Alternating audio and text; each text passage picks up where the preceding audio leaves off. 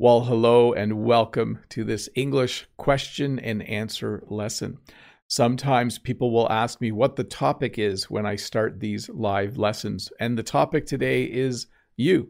The topic is the questions you ask me and the answers that I try to give. So on other days of the week, I definitely have topics. But on Saturday, it's just a time where you can ask questions and I try my best to answer them. I see a ton of people in the chat saying hello. I know Guhan is here, Aniko is here, Moto Explorer, Mode Eggs, Anita is here. As I scroll back, I see Patana, I see Lolly Lolly and Rod, the Brazilian English teacher, and so many more people. Maria C is here, Julia Olise. And then just so many people saying hello. I don't think I've seen that many hellos in the chat until just today. So thank you. I'm kind of, I'm flattered by all the hellos. Sometimes it feels like I'm just talking to the camera. So it's important for me to look at the chat to see all of the people who are here having conversations with each other while I try to answer some questions. Give me one sec here to make sure that the link is up. If you do have a question, there is a link in the description below. And you can also follow the link that Nightbot and Todd and Dave will put in the chat. And of course, if you are a member, then a little while later in the live lesson, there will be a members only chat time where you can ask questions directly. But for now, if you have questions, please use the forum. I'm going to jump over to see if the questions are starting to come in. They usually are. And the sooner I get started, the better. So let's see here. The first question is from Mia, and Mia says, hello, Teacher Bob. Hope you are having a good day. I am, Mia. It is a beautiful Saturday. I was outside this morning doing some work on the farm, and I plan to go out after the live stream to do a little bit more work. It's a beautiful day. It's not super warm. It's only about 8 degrees Celsius, but a good day for working outside. Could you please explain what the phrase humor me means? Thank you. So if I say to someone that I want them to do something, and they think it's pointless, but I want them to do it anyways, I might say, hey, just humor me. So here's a good example. Let's say someone's having trouble with their computer. And I say to them, did you turn your computer off and turn it back on again? And they say, yes, I tried that. I could say, well, try it again. Just humor me. So it's basically saying, please do it again just because I'm asking you to. It is a fairly common phrase, by the way. We do hear it quite often. Let's see here. From Mary Kay, the next question. Hi, Teacher Bob. Hope you're having a great day. I am. I hope you are too, Mary. My question is, what is the difference between implementation and realization, impediment and hindrance? So an impediment and a hindrance are pretty much the same thing. They're things that make it difficult for you to make progress or to go somewhere. Okay, if there were things on the road that I couldn't drive by, that would be a hindrance. That would be an impediment. It would be something that stops me from making progress. And then backing up, realization is when you have a realization, it means you suddenly understand something, okay? It has other meanings, but that's the one meaning that's coming to mind. And implementation is when you have a plan and then you start the plan. So if your plan was to work out every day of the week and you're going to start on Monday, we would say that on Monday you are implementing the plan. Your implementation of the plan starts on Monday. Let me just do a quick audio check, everyone. I think everything's working well, but it's always a good idea just to double check. Looks like we got audio working great. Let me see if I can get the next question up on the screen. Mike says, hi, Bob. Could you use these in example sentences? Insightful, breakaway, and grudge. Thanks. So when somebody says something like, that song, I think that song is about love, you could say, oh, that's very insightful.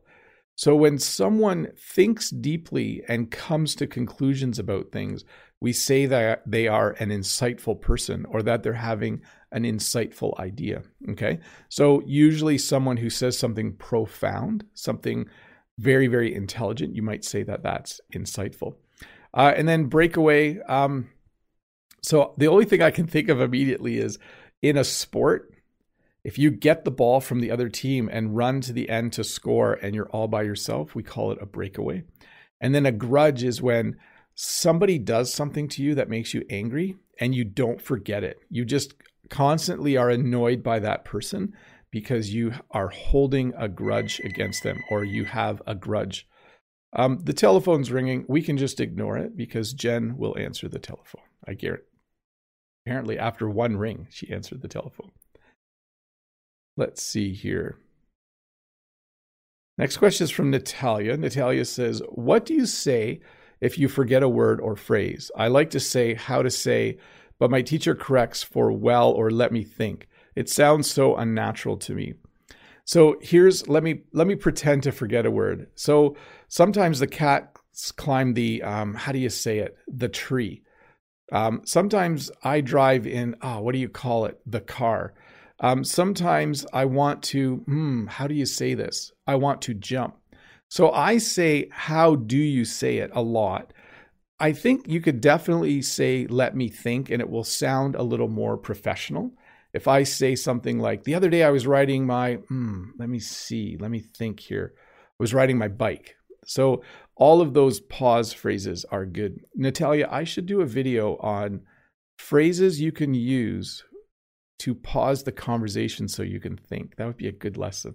Maybe I'll do that later this week or next week. Next question from Tales or Talis from Brazil. Hi, Teacher Bob. Hope you're having a great weekend. When can I use the expression whatsoever? Does it mean the same as at all? Thank you. So I don't like spiders whatsoever. I don't like spiders at all. In those two sentences, I use them completely interchangeably. So they do work interchangeably. Hey, it looks like Panthera Nori is here. Hi, Panthera. Good to see you. Brent from American English with This Guy is here as well. I see a few new people in the chat. I see Judith or Rose is here. Good to see you as well.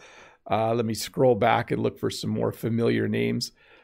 Sita is here. Good to see Sita as well. And Anita, very good to see all of you. Talk Italian with Arone is here as well. If I missed your name, sorry, it's hard to say everyone's name, but welcome to the live English lesson. Let me get to the next question so that we can keep making progress. We need to keep moving. That's what I always say. Bernadette says, hello, Bob. Which word is most frequently used, spine or backbone? Thank you for your answer. Yeah, so it depends. Like medically, if you're at the doctor would probably say, where does it hurt? And you would say, oh, it's my spine. My spine hurts. We use backbone a lot more to talk about when someone is courageous or determined. We say they have a lot of backbone.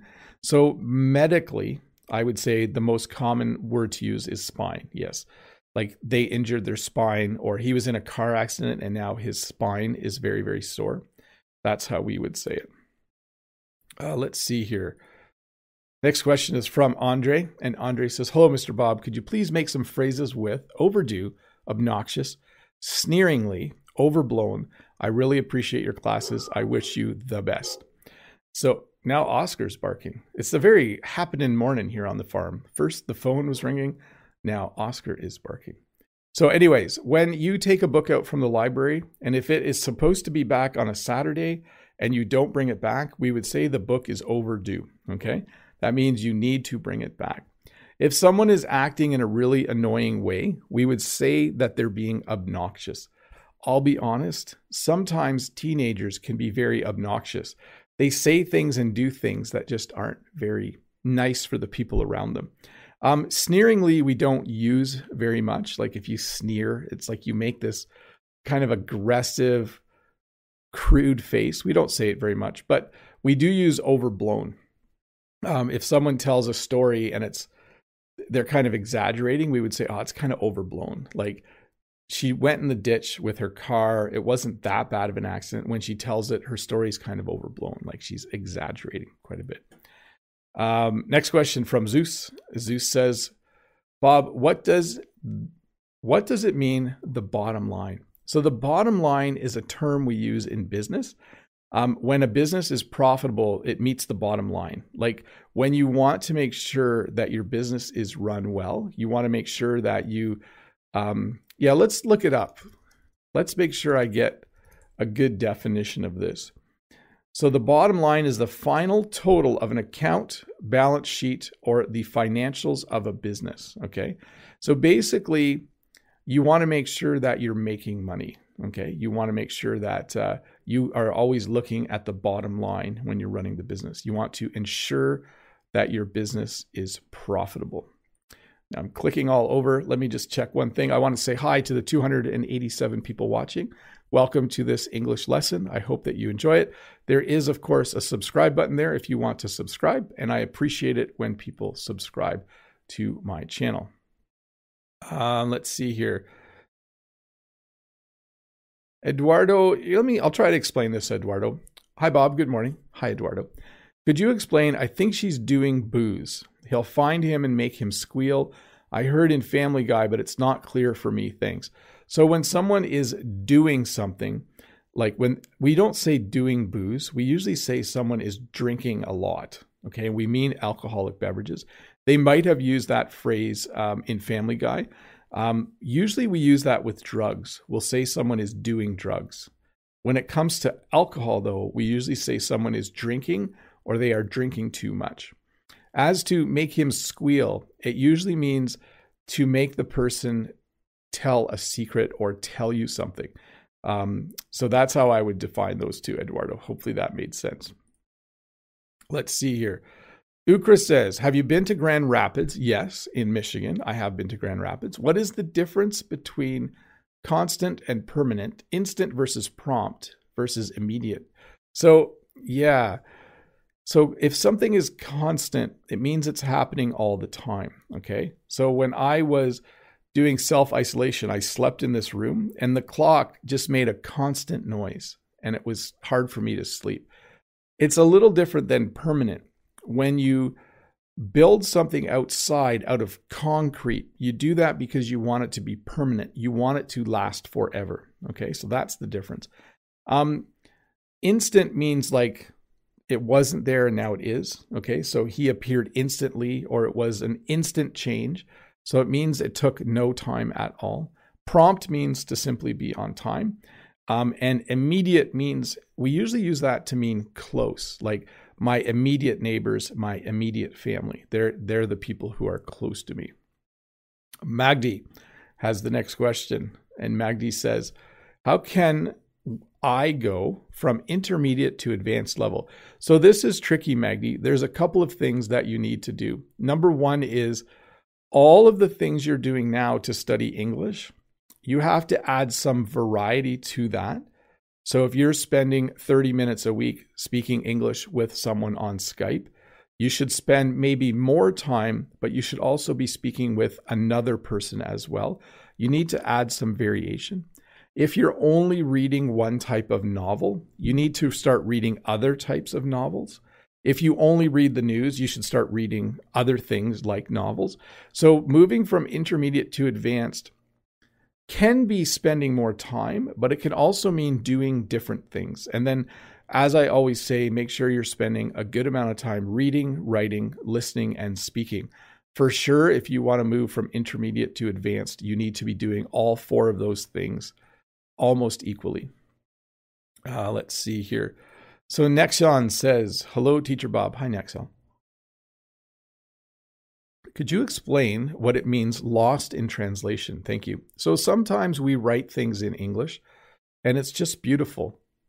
And when we translate it to another language, it's not as beautiful. This happens a lot with poetry, where when you translate the poem from one language to another, it loses its original beauty and meaning. This also happens sometimes with music. If you listen to a French song and then you translate it to English, the lyrics maybe don't mean the same thing. It might be hard to translate well. And so we would say that you lose something in translation, or the meaning is lost in translation. Let's see here. Athanasios says, hello, Teacher Bob. Hi, Athanasios. I hope things are well over there in Greece. How are you today? We have one oil refinery and then we have two oil refineries. I'm looking for the plural form. Thank you. Yes, definitely. If you have one big oil refinery and they build another one beside it, you would say there are now two oil refineries. Hey, Eduardo, thanks so much for the super chat. That is awesome of you. Thank you for supporting me and the work I do here on YouTube. It's a lot of fun, but at the same time, when people give me super chats, it is nice because it lets me buy equipment. It lets me buy my family pizza once in a while. Sometimes I do that. I take the super chat money and I buy my kids pizza with it every once in a while. So thanks, Eduardo. That was very nice of you.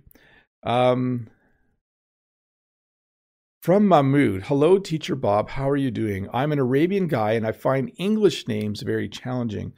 So could you please give me some tips? Oh, that's a hard one because, yeah, some of the names are very straightforward. They're easy to pronounce, but some are not. And I even have trouble sometimes pronouncing names correctly. Sometimes it's best just to ask the person how they say their name. I know that might not, like, am I pronouncing your name correctly? I've had students for over 20 years, and even as an English native speaker, I sometimes ask students how to pronounce their names because I don't always know how to do it. Luis says, Luis Piccolo, hello, Teacher Bob, greetings from Brazil. Hello, Luis. Could you give us ways to practice our speaking alone? Thanks a lot. So a number of the common ways to do this are, number one, read out loud. It's not the same as having a conversation, but it makes you practice using all of the right muscles. Talk to yourself in the mirror, record yourself talking, listen to it, and then try to improve. Watch YouTube videos and listen for like 30 seconds and hit pause and then say what the person has just said. That's called shadowing or mirroring someone. Just find as many ways as you can. What I really like to recommend is that you narrate your life. From time to time, go for a walk. And as you're walking, say out loud all of the things you're doing as you do them. So right now I am doing a live stream. I am picking up my glass of water. I am taking a sip of water. I am trying not to slurp my water because that bothers people. Next question. Let's see here. Guhan says, good morning, Mr. Bob. Based on yesterday's lesson, can I know other words to say for the word airplane? Thank you. So we say airplane, we say plane.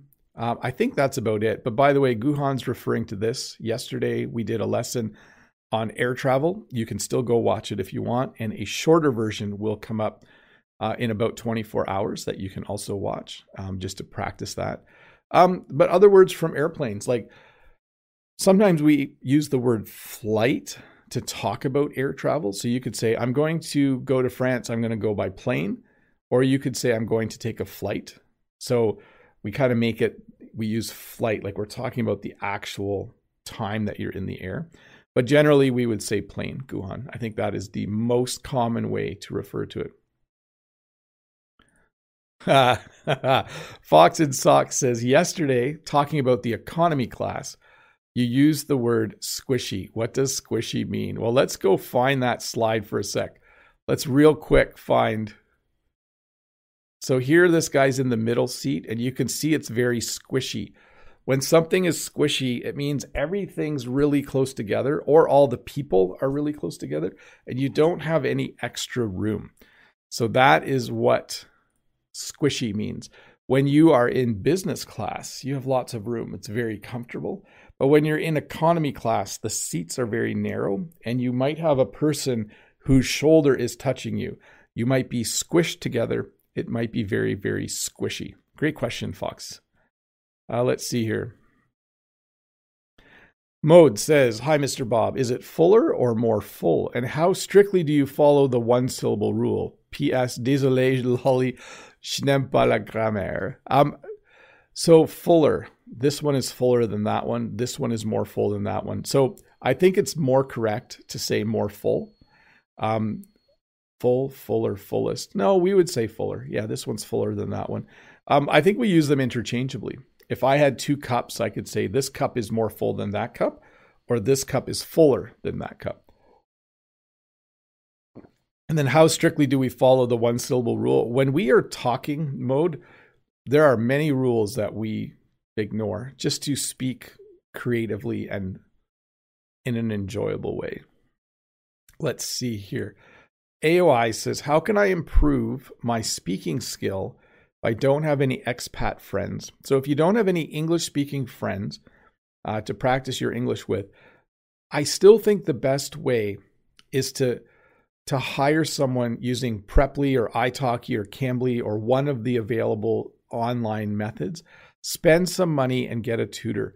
There is nothing that will ever replace having someone to talk to. So if you don't have anyone close by, that's what I would recommend. If you can't do that, if it's too expensive or for whatever reason, then all of the things I mentioned earlier work as well from the previous question.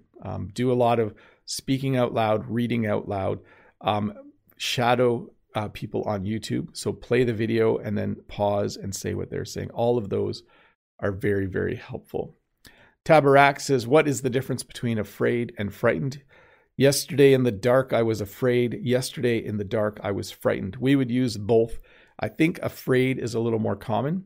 And we generally use afraid when we're describing what we're afraid of. Like, I'm afraid of snakes. I'm afraid of spiders a little bit. I'm not afraid of the dark. I'm afraid of heights. So even though you could say I'm frightened of heights, that's not a common way to say it. But afraid and frightened mean exactly the same thing. You know, he was very afraid. He was very frightened. When he watched the horror movie, he was afraid. When he watched the horror movie, he was frightened. Let's see here. Just a reminder to the almost 400 people watching, if you do have a question, please use the form to ask the question instead of asking it in the chat. I am working my way through the form as quickly as possible, and we will get to the end, hopefully. We'll see. Next question from Byron from Nicaragua. Hi, Teacher Bob. I would like to know the difference between debris and wreckage. Thanks. Have a nice day. When a plane crashes, there's a lot of debris on the ground. There is a lot of wreckage. They mean almost the same thing. In my mind, my definition, debris would be like things like small pieces of like paper and plastic and people's luggage and things that broke. And wreckage would be like bigger pieces of the plane. It's not a perfect definition. You can definitely say they are the same word, but in my mind, there might be a slight difference in terms of size. But when there is a plane crash, there's usually a lot of debris and there's usually a lot of wreckage. I would use both words interchangeably. Let's see here. Next question from Ruslan, and it's not a question. Ruslan says, hi, dear Teacher Bob. No question today, sir. Your lessons are wonderful. You are such a nice and positive man. Best wishes. Well, thanks, Ruslan. I'm becoming a nice, positive man. The older I get, the nicer I am and the more positive I am. I think that's how life works, though. As you get older, you value different things more. And hopefully I don't become a crotchety old man. A crotchety old man is a man that's angry all the time. Let's see here. Next question from Margot. Hi, Teacher Bob. In Europe, many people take compulsory vaccination as a violation of their rights, prompted by pharmacological business. Any similar controversies in Canada? So I think uptake of the vaccine, when you talk about how many people are getting it, we say uptake. Uptake of the vaccine in Canada is pretty good, but we do have people who don't want to get vaccinated because they're afraid that the vaccine isn't safe. But most people are getting vaccinated. I got vaccinated this past Thursday. My shoulder still hurts a little bit. I got the Pfizer vaccine this past Thursday. All teachers in my part of Ontario, Canada could get vaccinated. So I got vaccinated. I'm pretty happy about that. And then I think my second shot is early in the summer, sometime around then. But yes, there is some vaccine hesitancy. That's the term we use in English. If people are worried about getting the vaccine, we say that they have vaccine hesitancy. When you are hesitant about something, it means you're not sure you want to do it. Let's see here. Alisu says, hi, Teacher Bob. Can you tell us the difference between buy, order, and purchase? So I sometimes go and buy groceries. Sometimes I purchase groceries. Buy is a more familiar way to talk about when you give money to get something. You know, I like to buy I might have to buy a van in 2 years because my one van's getting a little old. I might need to purchase a van. So buy and purchase. Buy is more informal, very familiar, and purchase is very businesslike and somewhat formal. You can use both. That's totally fine. When you order something, though, that's what you do before you pay for it. So you order a pizza. You can order a brand new vehicle. You can order something off the internet, and then eventually it comes. So usually ordering is when you tell someone you want something, and you might pay right away, but you might pay later. Okay, so there can be an element of, you know, a distance between the two. Brent says, very cool. Congratulations on the vaccine. Yes, I'm very happy to be vaccinated. I hope it takes effect soon. We are learning from home, though, for 3 more weeks. So I have plenty of time to build immunity from the vaccine shot before I go back to work. So, but thanks, Brent. Let's see here. Next question. Aisha says, there is no question. I just want to thank you for all your efforts with us. I like the option of Quizlet that you've done with the lesson on tourism or of tourism. Yeah, I should do that more often, I think. Sometimes I make Quizlet sets. Sometimes I don't. I will try to remember to think about it. It takes a little bit of time, but I know some people really like playing the match and then seeing if they can beat other people's records. So, Lolly Lolly, bonjour. Bonjour, Bob. Could you give me some examples with work out and figure out? I'm a bit confused. Merci d'avance, Bob. So when you need to work something out or when you need to figure something out, it means the same thing. If I wanted to build a bench, I have to build a bench for the farm. I need to work out what wood I need to buy. I need to figure out what wood I need to buy. So they can definitely be used interchangeably. I would probably sit down with a pencil and a piece of paper and kind of work out how many pieces of wood do I need? How many screws do I need? I need to sit down and figure out how much wood I need. How many screws do I need? So definitely interchangeable, Lolly. Let's see here. Ty says, hi, Bob. I'm late. My bad. I have a question. How many sons do you have? I have 3 sons. That's the answer to that question. 5 kids total. Now you'll have to figure out the rest of the makeup of the family. Next question from Yaroslav. Hi, Mr. Bob. My question is, what is the difference between beforehand and in advance? Thanks. Have a splendid weekend. They are the same, Yaroslav. I could say this. I need to go to town, but beforehand, I have a few things to do on the farm. Or I need to go to town, but before I go, I have a few things to do in advance. You know, I might use in advance at the end of the sentence. Okay, if you're going to get your vaccine shot next week, there's a few things you need to do in advance. If you're going to get your vaccine shot next week, there's a few things you need to do beforehand. Yeah, I'm going to say interchangeable. The way I just use them is definitely interchangeable. There's a few things I need to do in advance. There's a few things I need to do beforehand. Yes, I would use them interchangeably. Let's see here. Yasin says, oh, hi, Yasin. Good to see you. Hello, Bob from Iraqi Kurdistan. My question is, what does it mean when you say someone is off limits? Or when you say you can do whatever you want, there are no limits. So if something is off limits or someone is off limits, it means you can that you cannot have any contact with that item or that person, okay? So here's the best example. Sometimes in a TV show, a dad will say to a teenage boy, my daughter is off limits.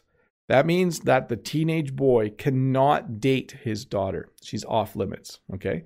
So when you say someone is off limits, it usually means like someone who's in charge or in authority of the person is saying that another person can't see them romantically. It doesn't always mean that, but it certainly means that, let me think of another example.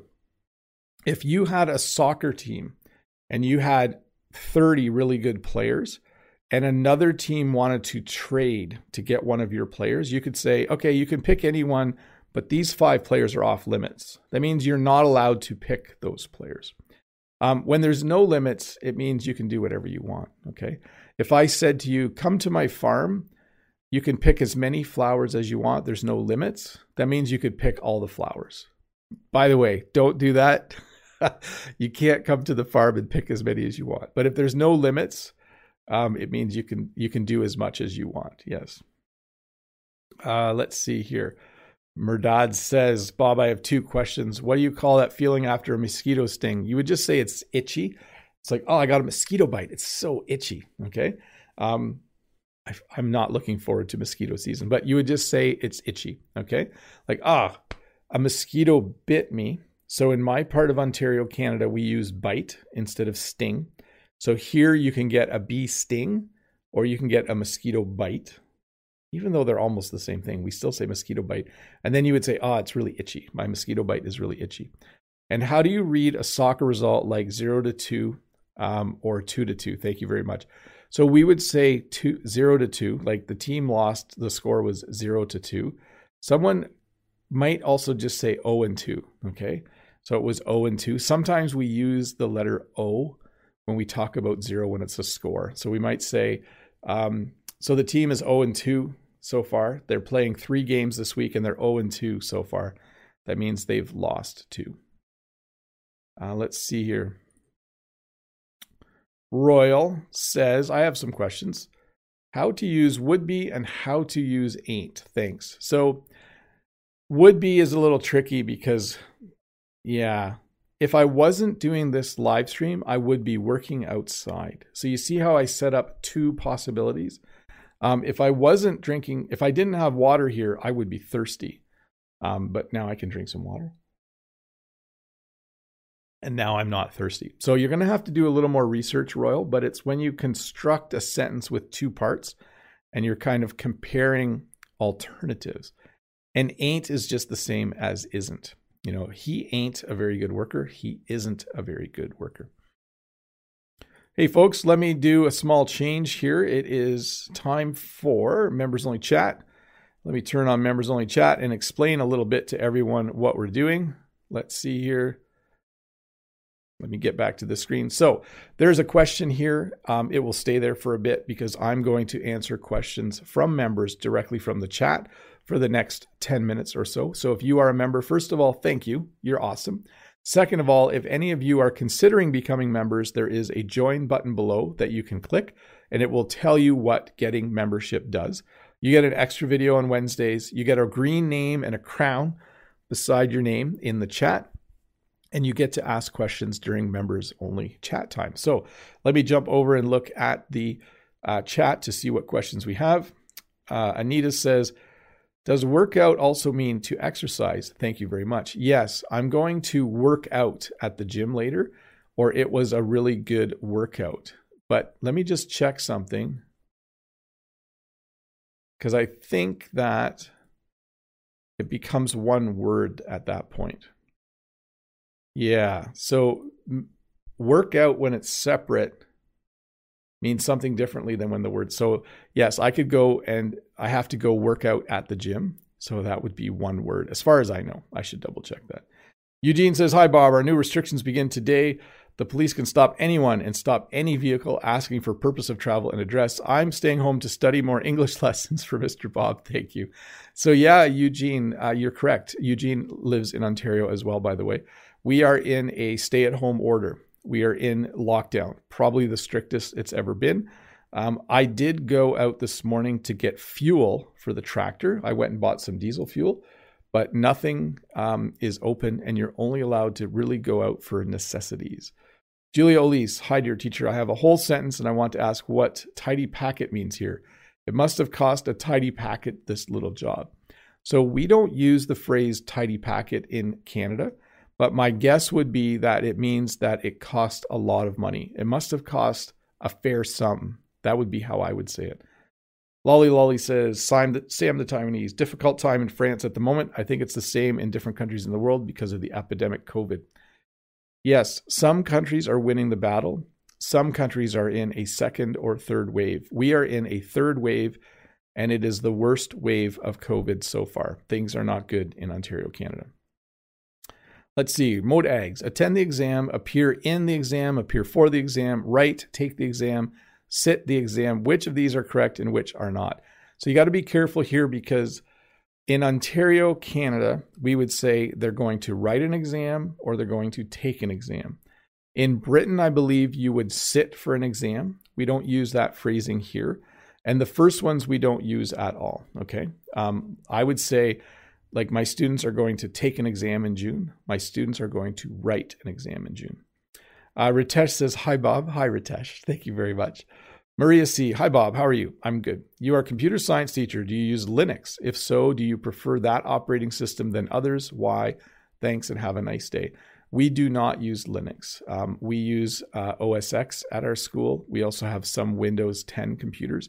I am very familiar with Linux though, but I currently do not have a Linux computer running. I don't have a Linux OS on any of my computers, but I'm familiar with it enough to do stuff with it. Panthera, dear teacher Bob, when you describe something snarky, does that mean it's rough and can be offensive? Yes, it means it's rough, it's very abrupt, it's said in a rude tone, like the tone of voice is very rude.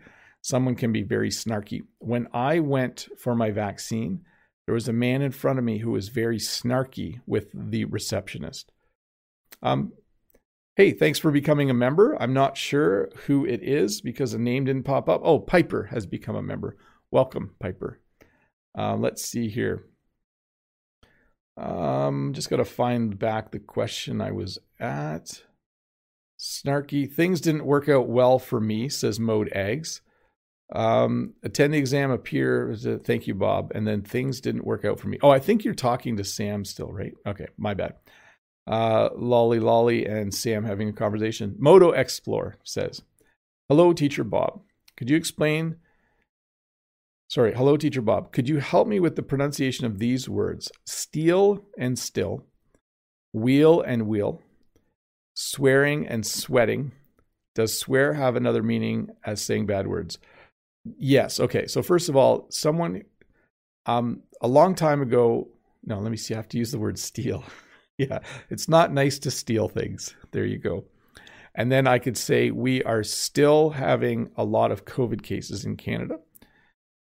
Wheel and wheel are pretty much the same. You know, the car has a wheel on it and we'll go to town later. The E softens a little bit when I say we'll go to town later. We'll go to town, we'll go to town. And then swearing can mean bad words, but it can also, you can swear an oath. Okay, when Jen and I got married, we swore. We said our vows. So, well, we didn't swear an oath. We said our vows. You would swear an oath in court. You would be like, I swear to tell the truth, the whole truth, and nothing but the truth. Let's see here. Ritesh says, whenever I saw you on video, I became very happy. I'm glad that I have that effect on you, Ritesh. Lolly, you are brave, Bob. I haven't been vaccinated yet. Yeah, you know, I just want this to be over. Any way to make this over sooner is the way to go. Let's see here. Many of my Ontario friends are now fed up with the lockdown. Yes, Brent. They are trying to enforce the lockdown because our intensive care units are full. We are at capacity. Our healthcare system cannot take any more patients, but people aren't really listening. So we'll see how it goes. Let's see here. Panthera says, got the same message from someone living in Hamilton. Yes. Sam says, hello, teacher Bob. Have you heard of cram school? I was chatting with my American friend early today, and I was shocked that she told me cram school doesn't exist in the States. So I'm familiar with the term to cram. Sometimes my students will cram for an exam. That means they try to, let's say they should study 10 hours. They just study for one. So they cram for the exam. They do all their studying in a short period of time. Brent says tidy packet and pretty penny. Yeah, I think that might mean the same thing. And then Ritesh says how to say I'm not getting you. So when I don't understand someone, I could say I don't get it or I'm not getting you. And it means I don't understand. Julia Elise, thank you, teacher. May I ask if people can go to your farm in normal time and pick the bouquet themselves? So Julia, we do have that later in the season. We've used to do it a long time ago, and we will probably do more of it later this year, but usually it'll probably be in August. Brent says, Nori, some of my friends all want to go out at the same time, so they can't be fined, like a protest. Yeah, there's been protests as well. There was a big one last week. So, Maria C, we're in the second or third wave in Argentina too. COVID is spreading faster than ever in all countries at the same time. Yes, for sure. Brent said, my wife had the same problem with her vaccine. A teacher was snarky because she had to wait. Yes, teachers are funny people. That's all I'll say. I think Brent will understand what I mean by that. teachers are human beings, and all the emotions that other people have, teachers have as well. Panthera, dear teacher Bob, saying aspire to be means the same as to strive for something. Little fix there, okay? Thrive means to be full of life and healthy. So when kids thrive, they're happy, they're growing, they're healthy. But strive is the word you wanted there. So to strive for something and to aspire to be something are the same thing.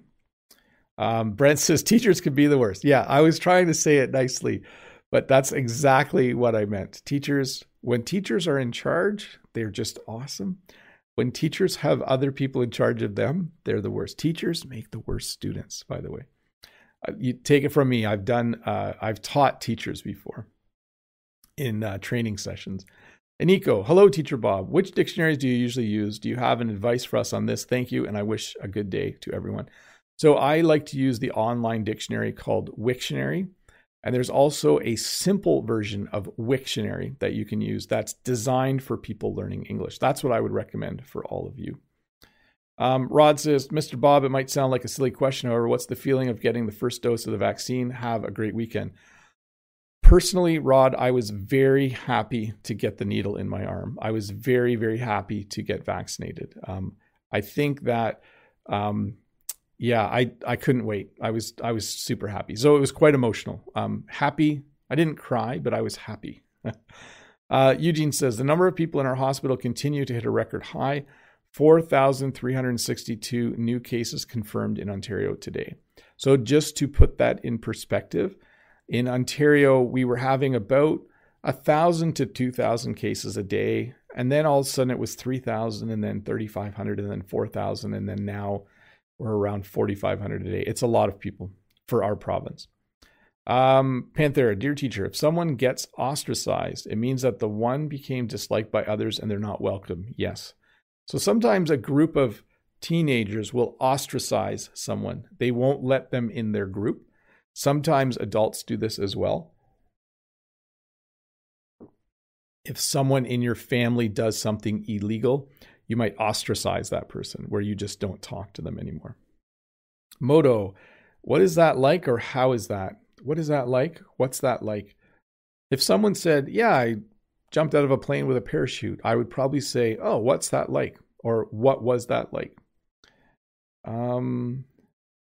Brent, do you call it pick your own at your farm or PYO? Or is that just an American thing? Yeah, it's definitely, we say cut your own flowers, but most people say pick your own flowers because you don't actually pick flowers, you cut flowers. If you pull them out of the ground like this, that's not good. They don't last very long in a vase. So we usually say cut your own flowers. But most people refer to it as pick your own because of berry farms, pick your own strawberries, pick your own blueberries, those kinds of things. Thank you, dear teacher, from Panthera. No problem. Julia says, thank you, Brent. This phrase is from the old-fashioned book. Great to know this expression isn't used anymore. And then Anita says, thanks to Mode Eggs. And Panthera says, could you please circumscribe me the word rating, especially when it's meant belonging to legislation. So I'm not sure. Rating has a lot of different meanings. A long time ago, like an army might raid a village. That means they go there and they steal everything. That's what raiding is. I'm not sure what it would mean in terms of legislation. In computer games, people can go raiding as well. If you play a massively multiplayer online role-playing game, you might go on a raid. You might have an evening where you do some raiding in the video game, but that's all I know. Hey folks, let me get back to normal chat. Let me get to the right button here. And as I'm doing that, let me just mention once again, thank you to all of you who are members. Thanks to Brent and Natalia and Panthera and Anita and Julia and Moto Explorer and Eugene and Rod and Aniko and Maria. And I hope I don't miss anybody. And Ritesh and Piper, who just joined as well, as I'm scrolling back. Sam, the Taiwanese, Mode Eggs, Maria C. I think I'm starting to say names twice. Lolly Lolly, and all of you. Thank you. Let's get back to the regular questions. Let's see here. Let me try to. So Irina says, hi, teacher Bob, please pronounce hundredths. So you picked a really hard word for me to say. Hundredths. When we have the D with the TH, it's very challenging. And how to use an intimate. Thanks in advance. So when things are intimate, it can have a number of different meanings, okay? It usually means like a very close emotional attachment. But we also, like if you say they have an intimate relationship, it means they're very close to each other. It can't be careful though with this word because it can also have sexual overtones or meanings to it, okay? It can not, okay? It's totally capable. You can use the word intimate and it doesn't mean anything sexual. But if you say that two people were intimate, it suddenly has a sexual connotation to it. So be careful with how you use that word so that you use it correctly. Eugene says, good morning, Bob. Do you have any suggestion which rugged USB-C mobile storage is better? Thank you. I'm not sure, Eugene. I always buy, if I buy anything, I buy a name brand and something that's on sale. Okay. Those would be the two things that I would go with. So I don't have a good recommendation. Hey, I am Dina. Thank you so much for becoming a member of the channel. It's good to have you here. Next time we do a live stream when the members only chat comes up, be cool if we could have a question. Let's see here. Vitaly says, hi, Bob. I would ask you to make more short videos on different topics.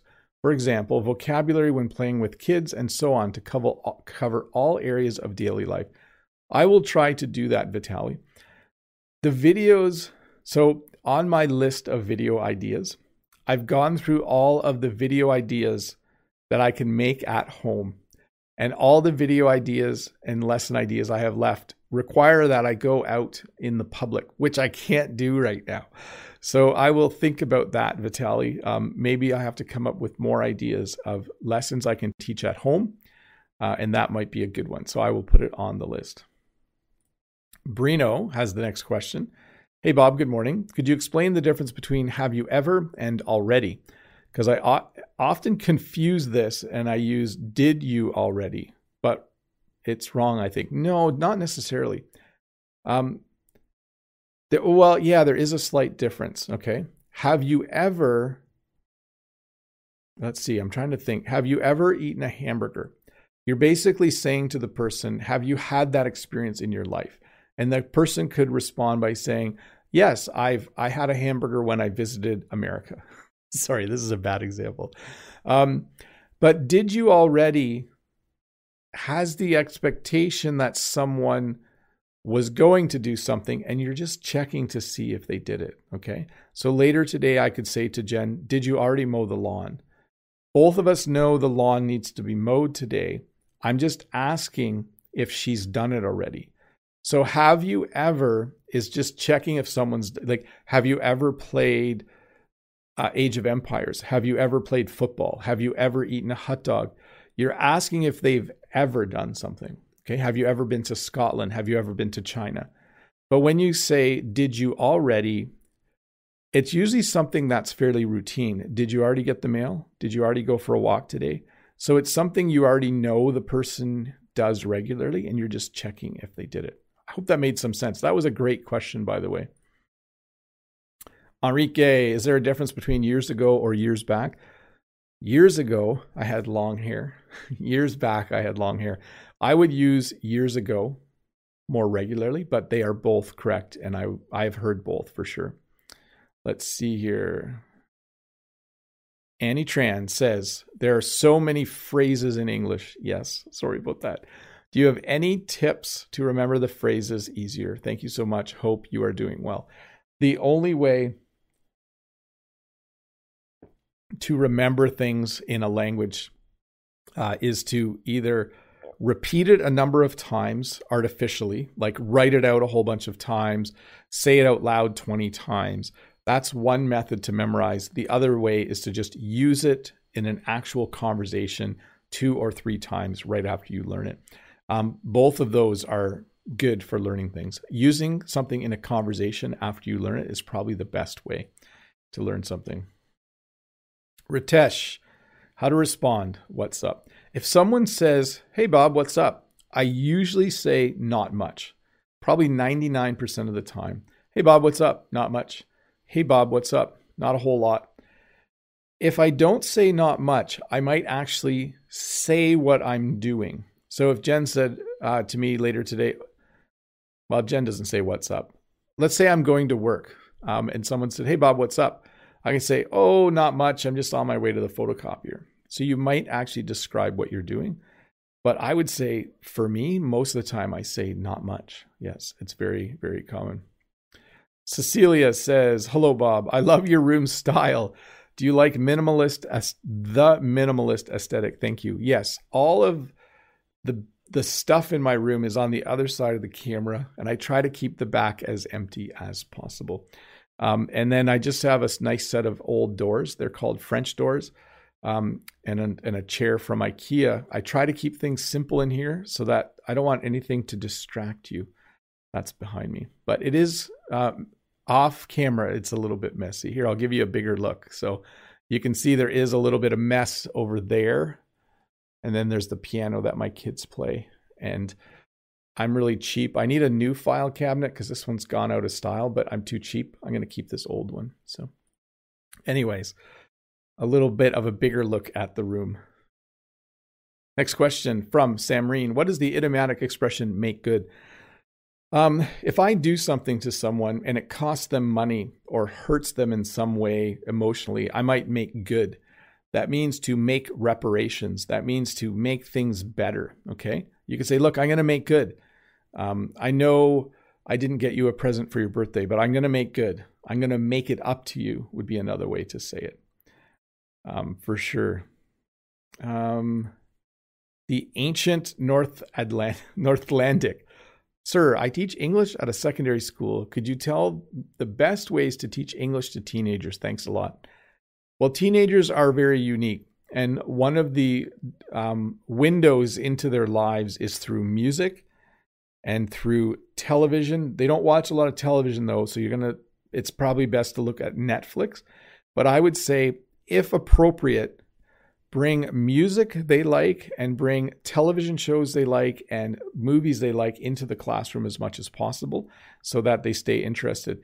This does require that you yourself stay current. You need to understand what students like. Something that you think is cool from 5 years ago, in their minds, it's like 30 years old, okay? So teenagers have their own culture and you need to understand a little bit of it and bring that into the classroom as much as possible. Some things that you think are cool aren't cool. So you gotta, it's good to have them do their own projects, tell them to research their favorite English song and present it to class. And then you yourself have a new song you can add to your curriculum. Geraldo says, hi, Teacher Bob. Can you tell us the difference between thanks in advance and thanks before thanks? We generally say thanks in advance. Like, hey, could you photocopy this test for me? Thanks in advance. So basically you're saying thanks before the job is done. Dimitri says, Mr. Bob, I really like your pronunciation. I should thank my parents for that. They taught me how to speak English. That's how all the English would speak. And I adore your videos with different meanings verbs. Can you do more of this? Yeah, I actually think this Tuesday's video might be a different meanings video. Don't quote me on that. I have to check my production list, but I think that's what I'm planning to do. Gui, hi Bob. How can I improve my listening? Well, that is the one thing that you can do more in every day than speaking or reading or writing, okay? You can practice your listening so much, so easily. You can listen to music. You can listen to audiobooks. You can listen to podcasts. You can find so many things to listen to, and you can probably listen to English 4 to 6 hours a day. You can listen while you cook a meal. You can listen while you're on the train. You can listen while you're driving your car. So I would just do this. Find music, find podcasts, find audio books, find audio versions of the news, listen to the radio, like just turn on the radio and find an English station if there is one. Do it as much as you can. And with listening, I'm not always concerned if people don't understand everything. Sometimes that's not a bad thing. Just let it flow over you and learn as much as you can. Next question from Thurindu. Hi, Teacher Bob. I don't have any questions to ask you. This is the very first day I joined your live stream. Thanks a lot. You're welcome, Thurindu. I hope you're still here. Let's check for a sec if Thurindu is still here. I'll say hi if I can. Nope, I think Thurindu is gone. Wait. Yeah. No Thurindu. At least maybe not with that name. So anyways, I'm glad you were here. Maybe you still are. Name is Two Smiley Cowboys. Can you tell me how much do you know about India? I know that India is, I think, the second most populous country in the world. I know that there is a lot of awesome food. There are a lot of recipes that you can use to make Indian food, and it's delicious. And I know a lot more than that, but I don't want to spend too much time talking about India. But what I will do, Double Cowboy, is I will read the Wikipedia page on India sometime this afternoon. That's usually what I do when someone asks me about a country. I go and learn a bit more about it. I'll try to do that. Delay says, what are the differences between let's look and let's have a look? Okay. So if someone says, if my kid says to me, my bicycle's broken, I can say, okay, well, let's look, or let's have a look. It basically means let's see what's wrong with it. So we would use both. Let's look and let's have a look. We would probably use let's have a look more often in that situation. Let's have a look. Oh, I fell down and I hurt my elbow. Let's have a look. Okay. It just means let's look at it and see what we can do to fix things. Marco says, good afternoon, Bob. I'm learning English. Do you have a tip for me to learn to think in English? Because instantly, mentally, I'm translating. So I'm trying to remember how I eventually just started thinking in French. And I think it happens. For me, it happened while I was watching a French television show every night for an hour for weeks on end. And then all of a sudden at one point, I didn't realize I was watching a show in French. And so that there's probably many things you can do to start thinking in English, but that's what worked for me when I was learning to think in French. I was sitting there watching a show, enjoying it. And yes, you do translate in your mind. And then all of a sudden, I just started understanding it. But again, this was after weeks and weeks of watching a French TV show every night, usually for about an hour. And then all of a sudden, it just made sense. It was a very cool experience for me. I don't think everyone will have the same experience, but that was my experience. Olga says, hello, Teacher Bob. How much time do you spend learning French per day? Thank you. So Olga, when I don't have a lot of time, I do this. I read the news in French. I usually watch 1 5- to 10-minute YouTube video in French every day. And I sometimes will watch a little bit of the French news at night. That's the minimum. When I am working hard, when I have time, I usually read about 15 minutes in French. I usually do a little bit of French writing. I have a couple people I email in French. I try to do as much listening as I can, especially if I'm out on the tractor on the farm. I listen to French music. And then I speak with my French friend for 30 minutes every week. So one day a week, I speak with my French friend. So I would say this, 15 minutes minimum, but I prefer to spend an hour a day just maintaining and practicing my French. So I would recommend you do the same with English. Let's see here. Otman says, hello, Teacher Bob. I hope you're having a good day. I just want to ask you, what is the difference between I'm afraid and I am scary? So when I say I am afraid, it means that I am experiencing the emotion of fear, okay? If I saw a snake, I would say, I am afraid. If I see a snake and say, I am scared, it means the same thing.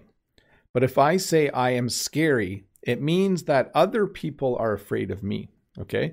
So it's a very different meaning. I am scared means I'm like, ah, and I run away. If I say I am scary, it means like I'm like, arr, and other people are scared of me. So be careful with scary and scared. Definitely look similar, but have very different meanings. So Sergey says, hi, Teacher Bob. I can speak, then I'm drunk only. How to overcome modesty because I can't drink a lot for speaking training. Thanks. So one of the effects of alcohol on humans is that it makes people have less inhibitions. I do not recommend this strategy, but as Sergey is saying that when you have less inhibitions, it can be easier to speak. Sergey, I would recommend this. Save the alcoholic beverages for the weekend when you're out with friends or whatever you choose, and then try to have more conversations without doing something like that. The more you do it, the better. If you spend a lot of time speaking with people, it just gets easier. I know it sounds like very simple advice, but it is very, very true. Let me see here where I am. Yeah, I'm going to wrap it up, everyone. Should I try to rapid fire the rest of the questions? Okay, I'm not taking any new questions. We're going to go into rapid fire mode, and I'm going to try to finish them. Kathy says, speaking good English is not necessarily having a British or American accent. It is to speak English with an intelligible pronunciation. Do you agree? Yes, absolutely. Everyone learning English as an adult will have an accent, and you should not be too ashamed of it. Just speak and enjoy communicating with people.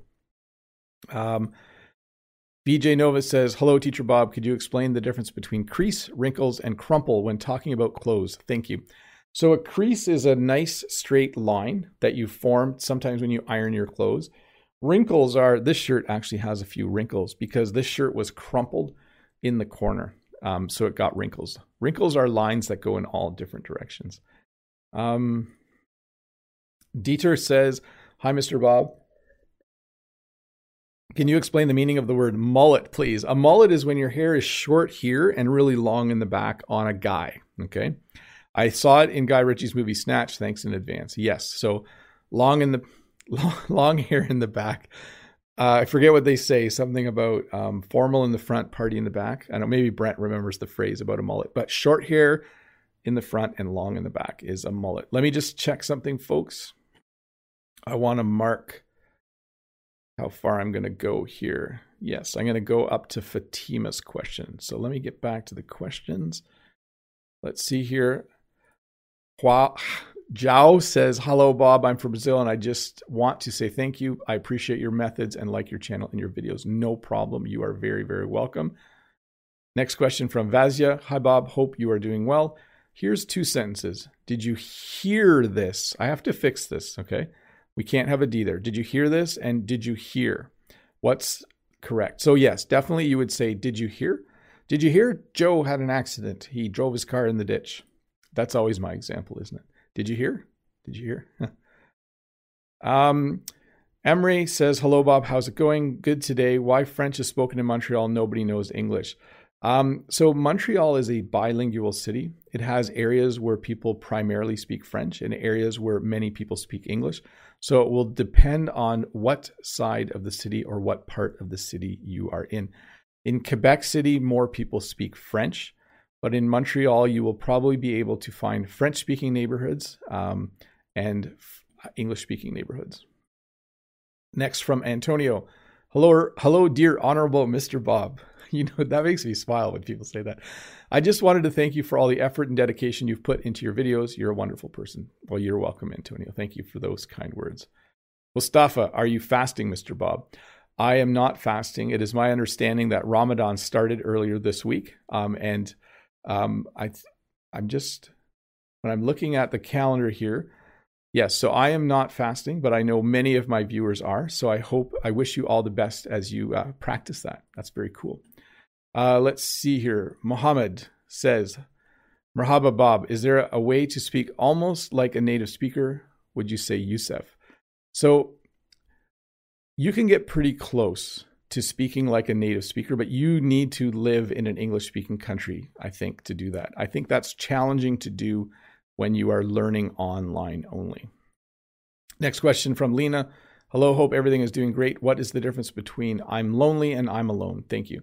So I can be with people and still be lonely. If I say I'm lonely, I'm experiencing the emotion.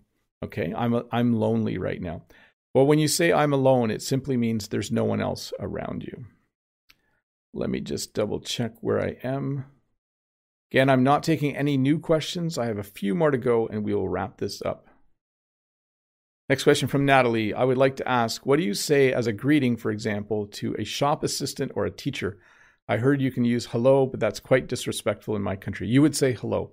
You would say hello and then Mr. and then their last name. That would be what most high school students do. So if your teacher's name was Mr. Smith, you would say, hello, Mr. Smith. That's what you would say when you walked in the classroom. Anisa says, hi, Teacher Bob.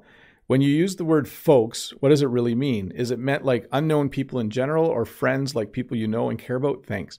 So this is something I use as a teacher's room, and it's something I use in my live streams as well. When I say, I'm losing my voice.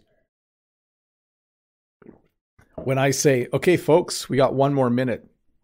I don't want to say guys, because even though guys refers to guys and girls, it doesn't sound great. So I use folks as a gender neutral way to refer to all the people who are watching. Let's see here. Prashant says, good morning, Mr. Bob. What is the meaning of put up, pile up, look up? So when you put up with something, it means you tolerate it. So when my kids yell and scream, I just put up with it instead of getting angry. Sometimes I do get a little bit angry though, but dads do that sometimes.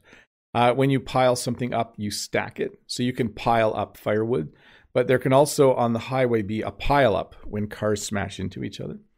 And when you look up, you can do that, or you can also in a book try to find something like, oh, I'll look up the meaning of this word. Let's see here. Betty, and then one more question. Hi, dear Bob. What's the difference between used and used to? Can you give me an example? I buy used Vans. And I used to eat sugar, but I don't anymore. So just a slight difference, okay? Used just is an adjective to say something isn't new. But used to is a verb construct that we use to say something that we did regularly that we don't do anymore. You can also say that you get used to something. When you get used to something, it becomes easy to do. Number two, what does straightforward and ticked off mean? Straightforward means you say exactly what you think and you're honest. And ticked off means you are angry. Thank you as always. Have a good day. No problem. Fatima says, hi, Bob. Can you explain the inverted sentence? So generally, I invert sentences when I'm asking a question. So if I say, you are cool, I'm making a statement. But if I invert, I say, are you cool? So I'm asking if you're a cool person. That's the quickest example that comes to mind. Subhanella, hi, Bob. Would you please explain what it means for something to be excruciating? It means to be difficult, painful, not pleasant. You know, when I had heart surgery, I had excruciating pain. So I had extreme pain. I can still feel it a little bit, even though my heart's over here. My incision was on this side and they went through across. I had minimally invasive surgery, but it was an excruciating process. It was very, very painful. Let me see here. I think I'm going to, two more questions and we're done. Here we go. Hikaru, how can I improve my writing? Do more of it. Have someone correct it for you. Quick answer right there. And then Valera says, hello, dear Bob. Have you already gotten the vaccine for COVID-19? Yes, I got it this past Thursday. In 10 to 14 days, I will have hopefully limited immunity. And then after I get my second shot, hopefully I have better immunity to this virus.